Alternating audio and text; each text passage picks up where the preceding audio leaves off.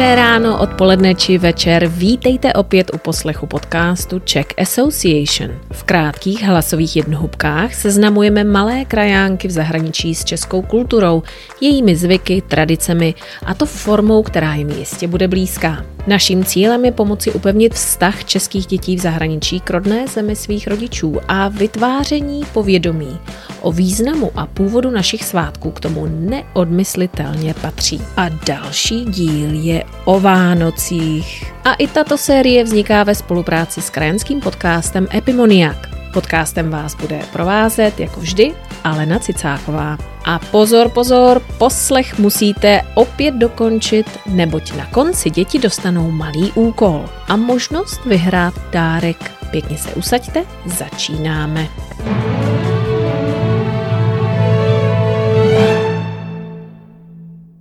Už je to tady. Přišel čas, kdy si oblečeme teplé ponožky, do hrníčku si dáme horkou čokoládu, maminka s tatínkem si dají svařené víno, na stole je tác s cukrovým a díváme se na pohádky. Je, to je pohoda. Vánoce jsou všude kolem nás. Nebyly tu však vždycky. Tento svátek vznikl až s příchodem křesťanství, ale slaví se i mezi nevěřícími. Je to oslavou narození Ježíše Krista, který se narodil v Betlémě v jesličkách panence Marii a Josefovi. Vánoce jsou plné zvyků a tradicí a my se s nimi v tomto díle seznámíme. Celé vánoční období je počítáno od první adventní neděle až po svátek tří králů – o kterých si budeme v pozdějších dílech také povídat. Dnes si budeme vyprávět hlavně o tradicích, které se objevují okolo štědrého dne, božího chodu a svatého Štěpána. Určitě není nikomu tajemstvím, že k Vánocům patří i vánoční stromeček. Ale kde se vzala tato tradice?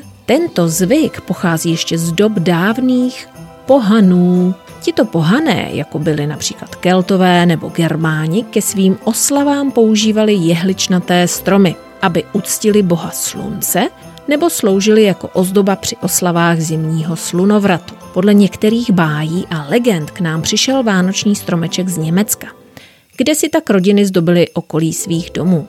Až později začal vánoční stromeček sloužit jako místo, kde se nadělují dárky. Dnes jej lidé zdobí do nejrůznějších barevných kombinací. Někdo používá baňky modré a stříbrné, jiní červené a zlaté, nebo jsem dokonce zahledla fialové a zelené. Fantazii se meze nekladou. Dříve se však stromečky zdobily jen papírem, perníčky a ovocem. V současné době můžeme třeba vidět stromečky zdobené i slaměnými ozdobami, které se částečně přibližují tradičnímu zdobení Myslím, že už v minulém díle jsme si povídali o tom, jaké další ozdoby můžeme o vánočních svátcích potkat. Nebylo to náhodou jmelí?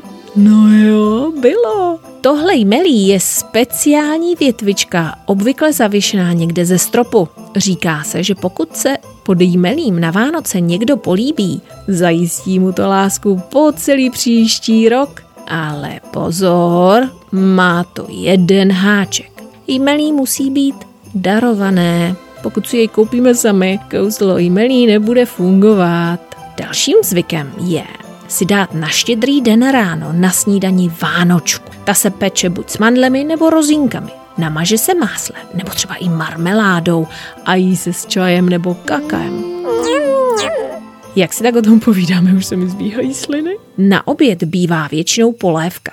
V každé rodině můžete ochutnat jinou. Někdo dělá rybí, někdo čočkovou a jiní třeba i hřibovou. A pokud byste měli po polévce ještě hlad, musíte vydržet, protože když vydržíte, uvidíte večer zlaté prasátko. A bude mít i velké zahnuté zuby. Hmm, ptáte se, jak takové zlaté prasátko vypadá? No, budete muset letos na Vánoce vydržet, nejíst maso až do večera a třeba jej uvidíte. Vydržet.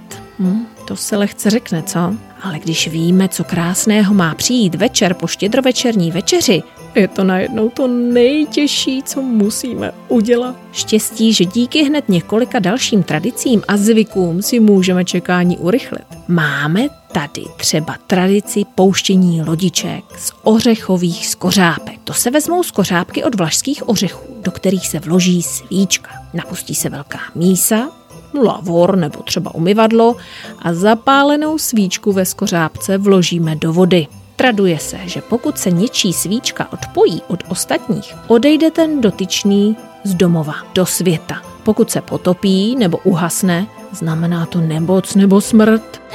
Oříšky jsou vlastně takový další symbol Vánoc. Není náhoda, že nejznámější česká pohádka, která nesmí chybět o štědrém večeru, jsou právě tři oříšky pro popelku.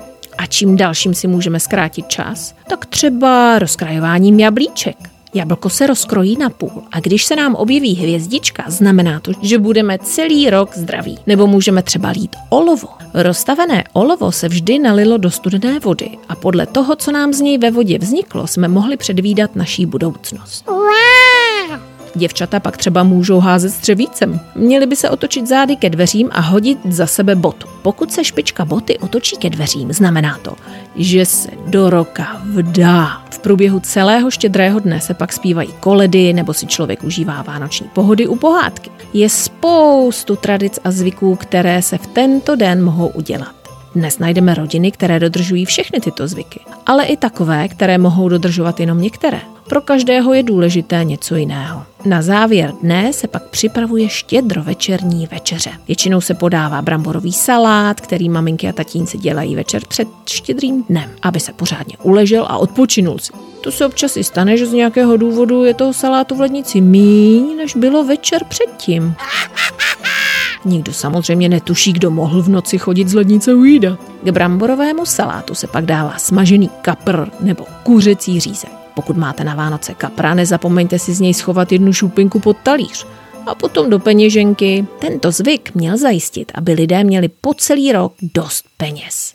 No a po štědrovečerní večeři následuje štědrovečerní nadílka, na kterou se vždycky všichni těší. V Americe mají Santa Clause, v Itálii Babo Natále, v Rusku Dědu Mráze a třeba v takové Gineji mají slona.